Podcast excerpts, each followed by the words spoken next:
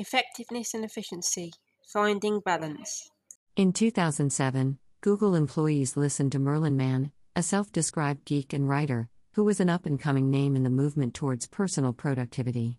He'd been invited to talk about how people could start to spend less time dealing with emails and more on more important, meaningful work.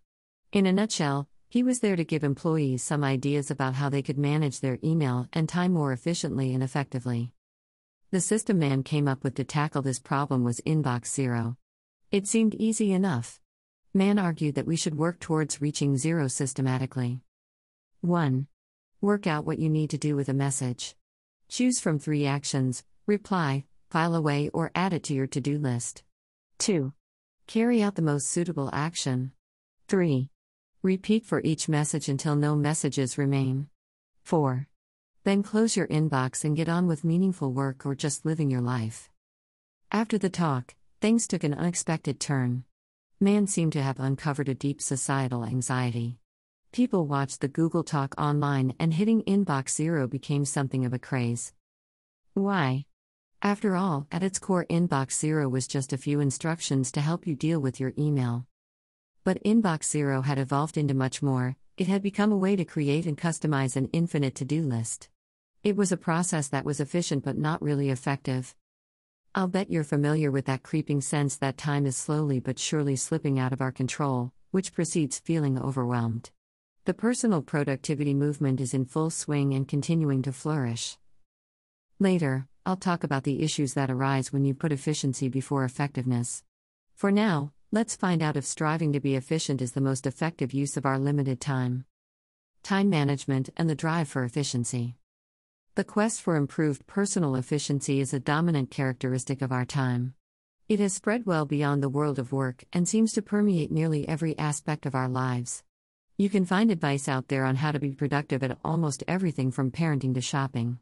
The main purpose of living our lives so productively seems to be, to me, at least, so that we can free up time in which to do more work. The tempting thing about becoming a whiz at time management is that it offers us the promise of control. If we just keep working on it, this philosophy suggests, one day you'll have everything in your life under control. The problem is, if you apply this mode of thinking to inbox zero, this is an unachievable goal because work in the modern digital economy is limitless. There'll always be more emails flowing in that demand attention, and the cycle continues. Think Sisyphus still rolling that boulder up that hill. So, more often than not, techniques designed to help us can actually end up exacerbating our anxieties. For time management, this could mean that the better you become at managing your time, the less of it you feel you have.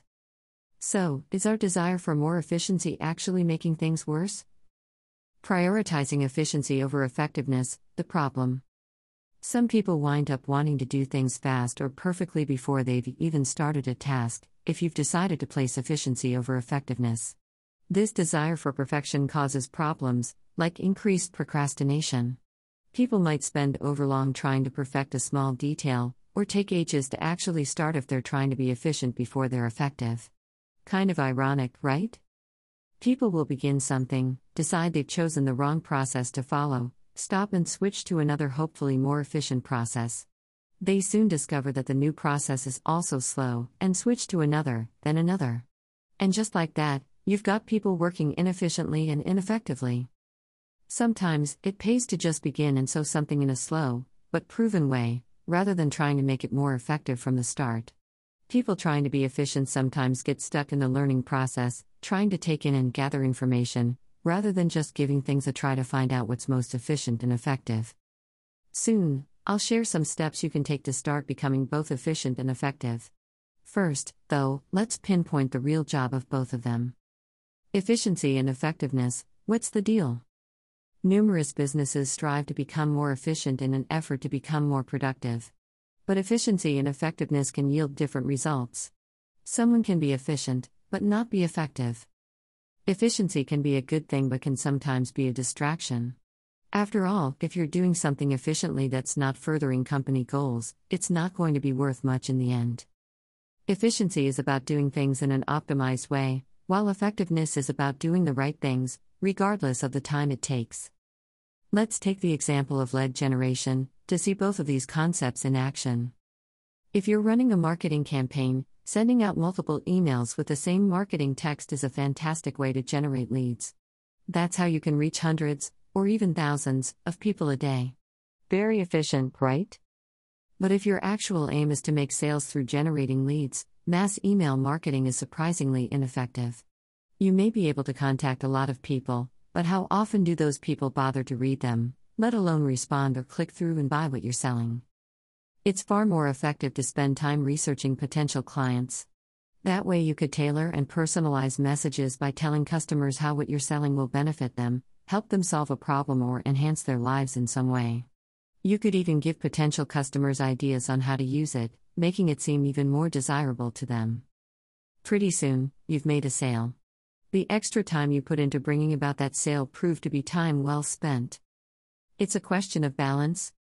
While it's important you're effective, you also need to make sure you're making efficient use of time and resources.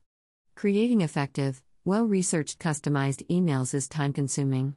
So, you'll have to figure out whether the potential outcomes are worth the time you invest. After all, efficiently doing the wrong things isn't really going to help anyone, is it?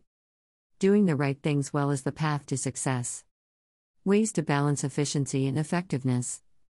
Photo by Ivan Samkov on Pexels.com. Here are the best ways I've found to start working more effectively and efficiently. It should be noted that not everything will work for everyone, but trying a few of these things out might be a good place to start. Work on the right things. Set goals to help stay on the right track, so that you'll be working on the right stuff most of the time. You can use the SMART or WOOP method to set valuable, achievable goals. A good tip for setting goals is to always ask yourself if you're heading in the right direction and if your actions are relevant to your goal. If stuck, try the non efficient but effective way first. Do the right things as often as you can. When you first do something, it doesn't really matter how long it takes to complete that task, as long as doing it is getting you closer to your goal. You'll be able to optimize later, but first you need to have taken some sort of effective action. You'll then know which parts of your process can be streamlined, done in batches, automated, done in a less expensive way, or even skipped altogether. When selling something, for instance, the first and most effective, important thing you need to do is reach out to your customers. Talk and listen to potential customers to find out what they need and want, and how your product or service could help them. Later, you can go back and search for ways to optimize the processes and make them more efficient. Do the correct things well.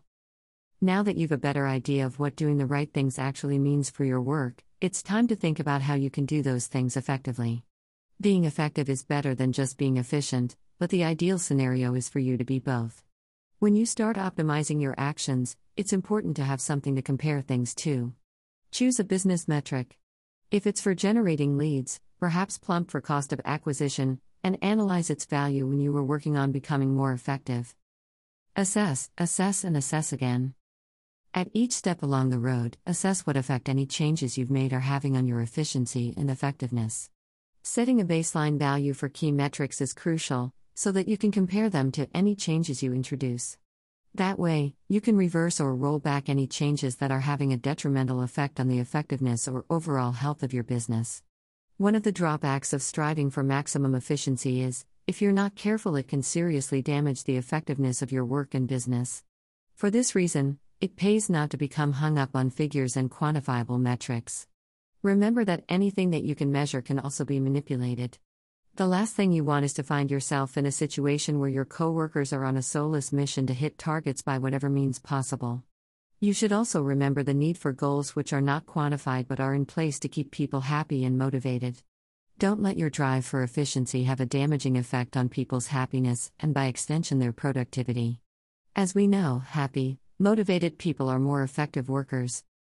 Summary We've touched upon the pitfalls of looking almost exclusively at efficiency and ignoring effectiveness in your work and talked about using your time effectively as well.